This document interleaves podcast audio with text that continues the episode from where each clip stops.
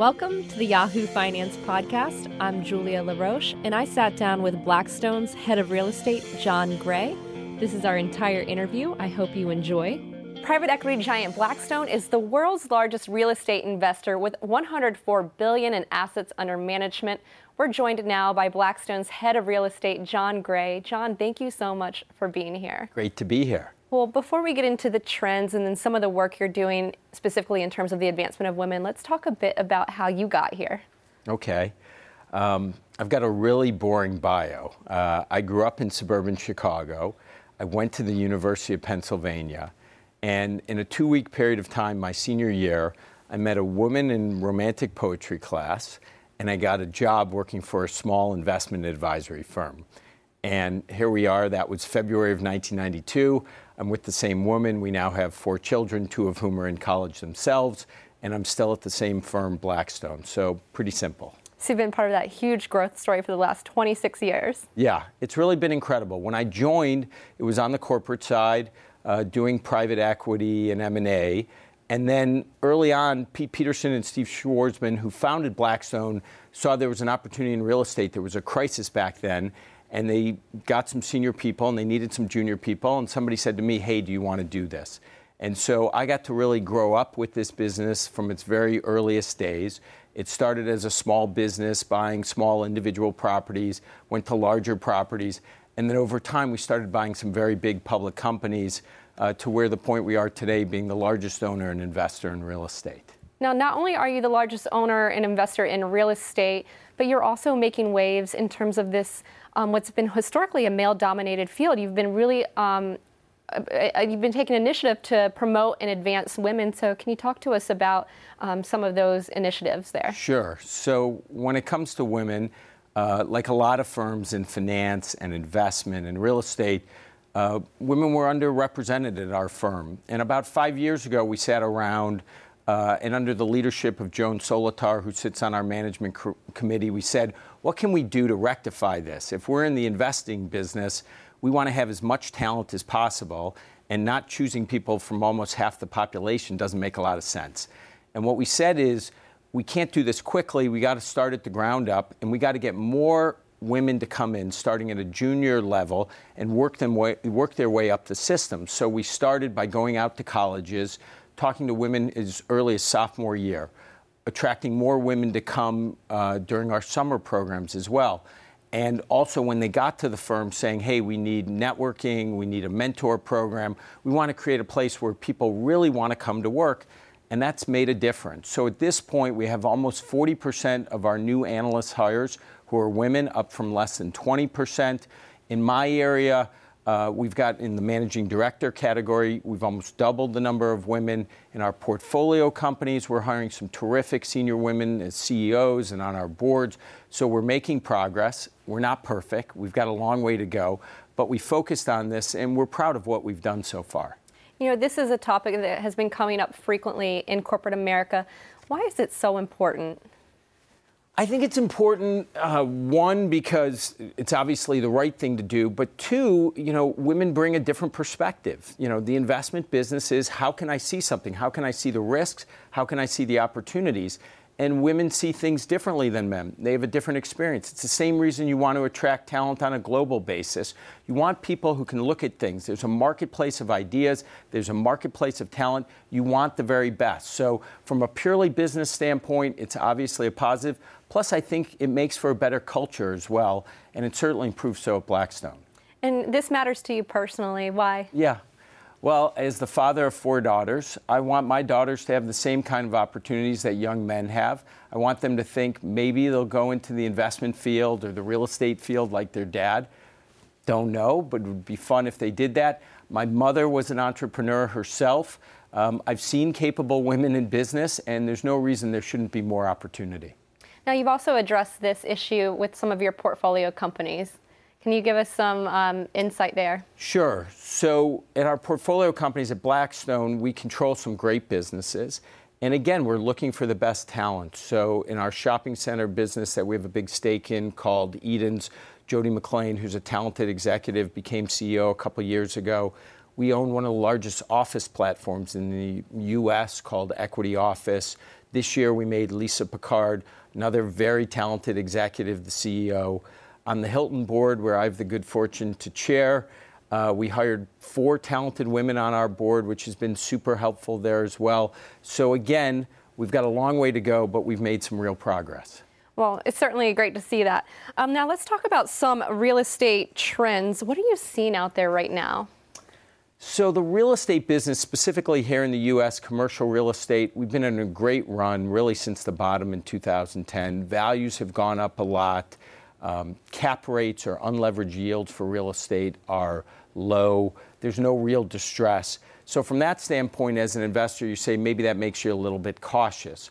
On the positive side, however, there isn't a lot of building in real estate today. Um, new supply is about half of what it was back in oh seven. There's not a lot of excessive debt out there, which was the problem back prior to the previous crisis. And it doesn't feel like we're on the verge of a recession. The economy is actually doing fairly well. So when you boil that together, what it leads you to conclude is real estate won't be as strong as it was, let's say, four or five years ago, but we're still in a decent environment. And so you can generate favorable returns going forward, just not as good as we've seen in the past. You know, there's been a lot of discussion about my generation, the millennial generation. What sort of impact are we having on real estate?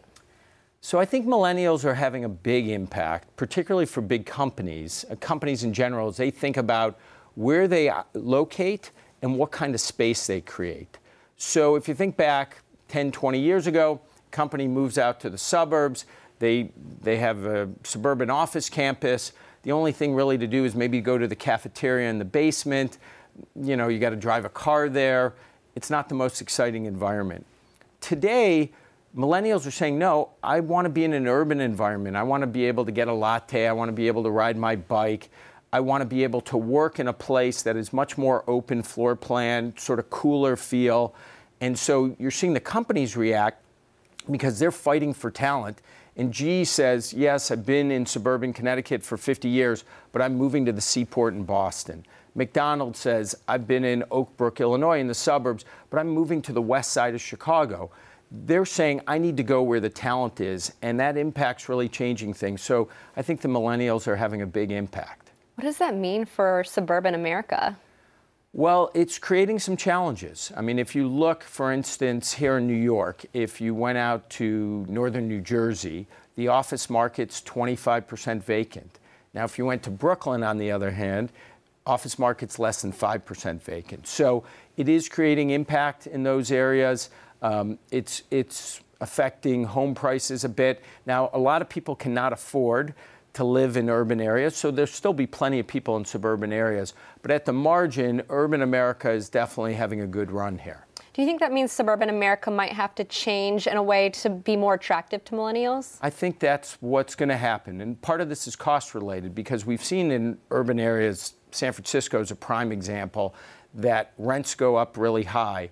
And yet there are places in suburban America where you're around a transportation node, where you see more density. I think you'll see zoning for taller buildings in those areas.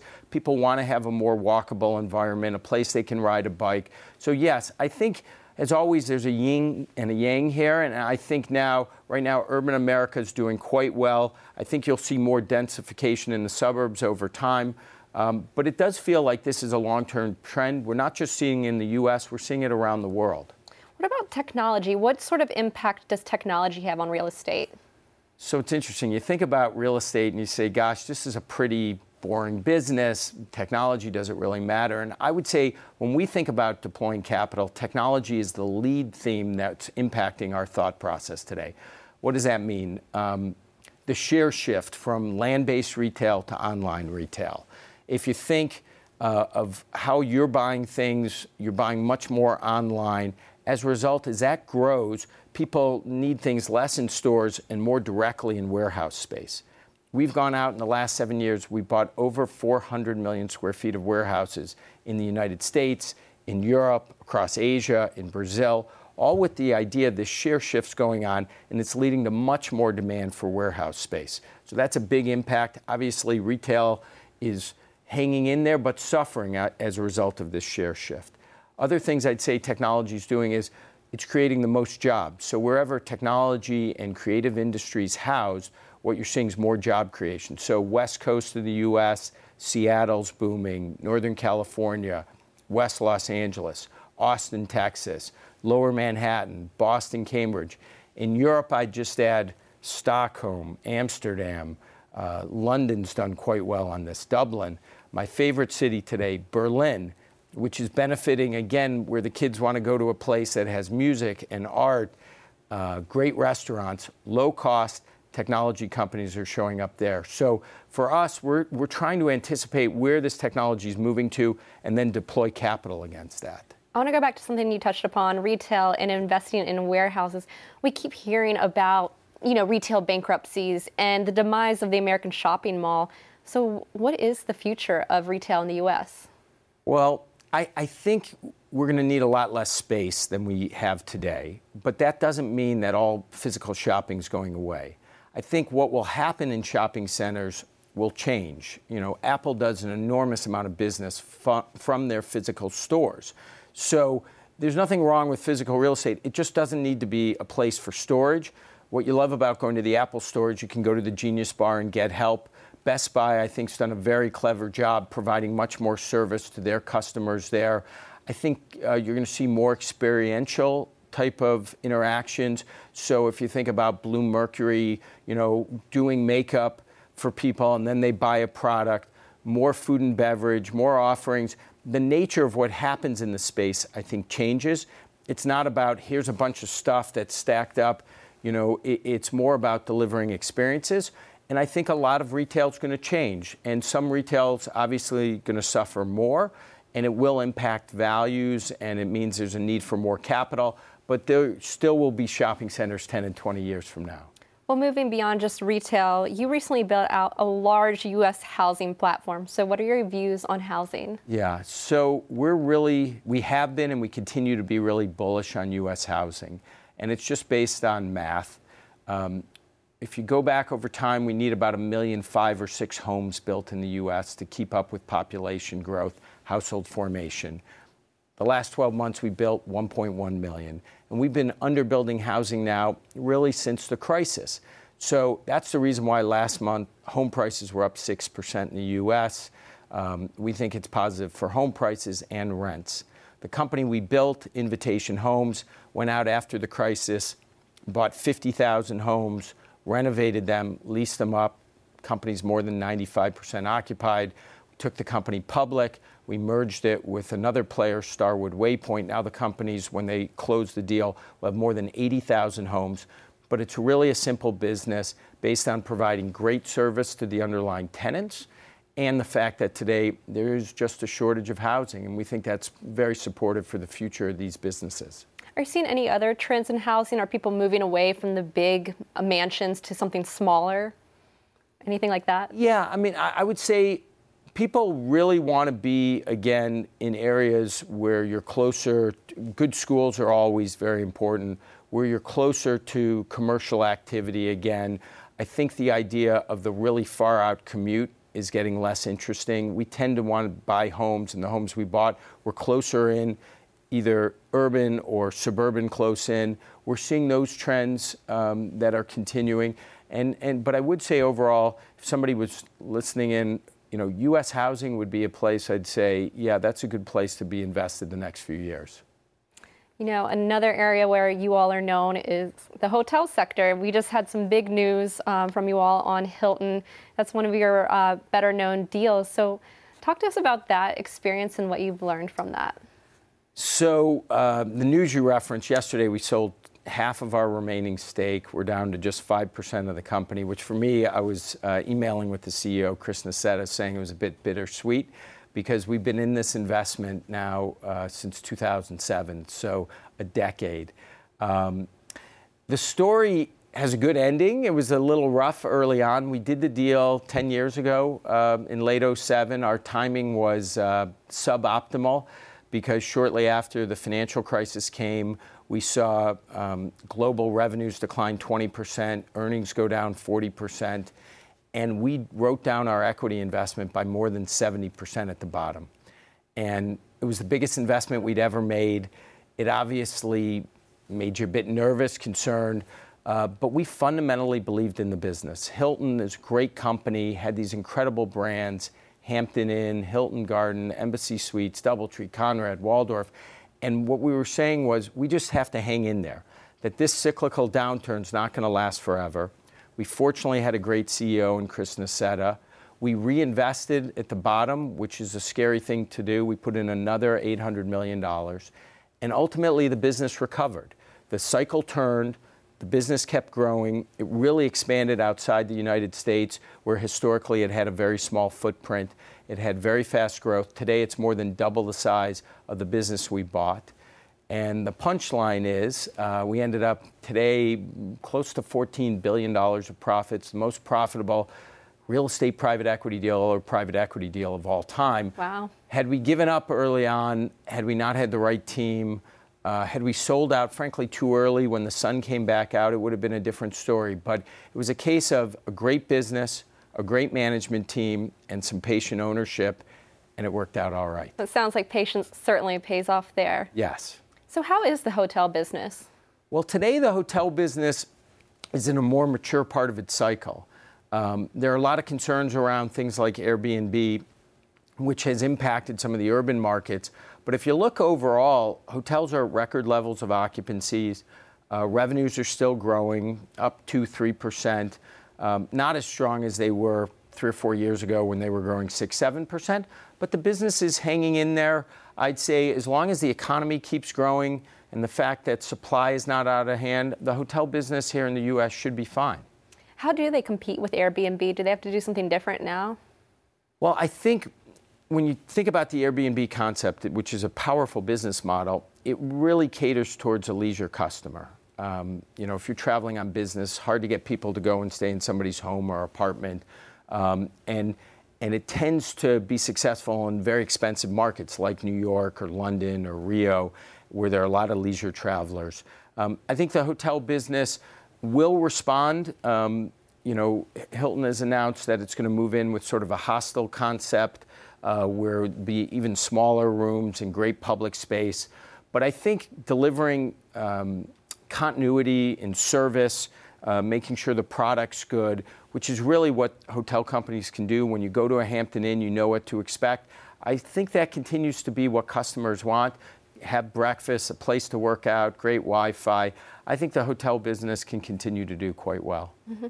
Well, I do want to talk about some interesting real estate markets. You did mention some earlier. So again, what are the most interesting real estate markets right now? Well, I would say geographically, the West Coast, I think, is the most interesting because of that technology push. Um, I think Seattle in particular, Uh, because Amazon's there, uh, but a lot of tech companies are moving there because the cost is much lower than what we're seeing in Northern California. Um, Cambridge, Massachusetts, which is really home of tech, but even more so life sciences. We're one of the biggest landlords there, owning um, medical office, life science office buildings. There's a revolution happening in cancer research, immune therapy, and a place like Cambridge, Mass is very interesting. Globally, I would say um, the tech-oriented cities of Europe I touched on.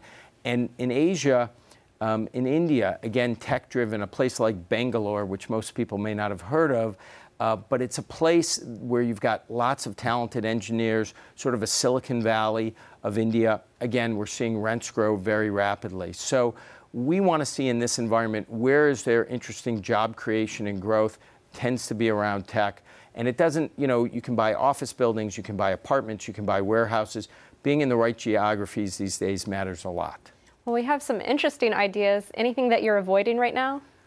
Well, I would say, um, and we touched on it, but uh, suburban office buildings, that's a tough business today because of the move to the cities. Um, I think assets that are more bond-like. So if you think about a long-term lease building for twenty years that may trade at a low yield, that's got flat income, if interest rates go up here, you don't have much of a place to hide. You want to have something where the rents can reset. So if you think about apartments or hotels or even warehouses with shorter leases, you can capture that growth. Um, and then any place where there's just way too much building going on. Um, we've seen it in places like New York City, hotels have been hurt. Houston office buildings, those would be places I'd be cautious about. John, I know that philanthropically you and your wife are very active. So what is it that interests you right now in the philanthropy space? So we really have two main areas of focus. One is around uh, B R C A mutations. This is what Angelina Jolie has. It's a genetic mutation that you have that leads to a very high incidence of cancer, particularly for women. Uh, my wife lost her sister, Faith Basser, uh, to ovarian cancer. Uh, when we were trying to understand the impact of this, we found it frustrating that there was no one place that was doing research, counseling families, collecting the data. And so we went out and said, God, it would be great if we created a central hub. We did that at the University of Pennsylvania. We called it the Basser Center, and it's focused all around this B R C A research. And the progress they're making these days is really great in giving a lot of families, I think, quite a bit of hope. The other area of focus is around education and opportunity for low-income kids in New York. Um, for my wife and I, the idea that our kids have all this opportunity, and there are kids who live a mile away who have a low percentage chance of going to college, doesn't feel right to us. So we're supporting schools, we're providing health clinics out there, we're working with cultural institutions. The biggest thing we have today is we've set up a children's savings program with New York City, the mayor, as well as the Department of Education, to set up savings accounts and encourage setting up five twenty-nine accounts so low-income families can start to save, think about aspiring for college. We're really excited about that. So one of the things in my position is I've been very fortunate. I understand the importance of giving back, but also there's a lot of joy that comes from that as well. John Gray, Head of Real Estate at Blackstone, thank you so much for coming by. Thank you. Thank you for listening to the Yahoo Finance Podcast. Don't forget to rate, review, and subscribe. And be sure to follow us on Twitter and find us on Facebook.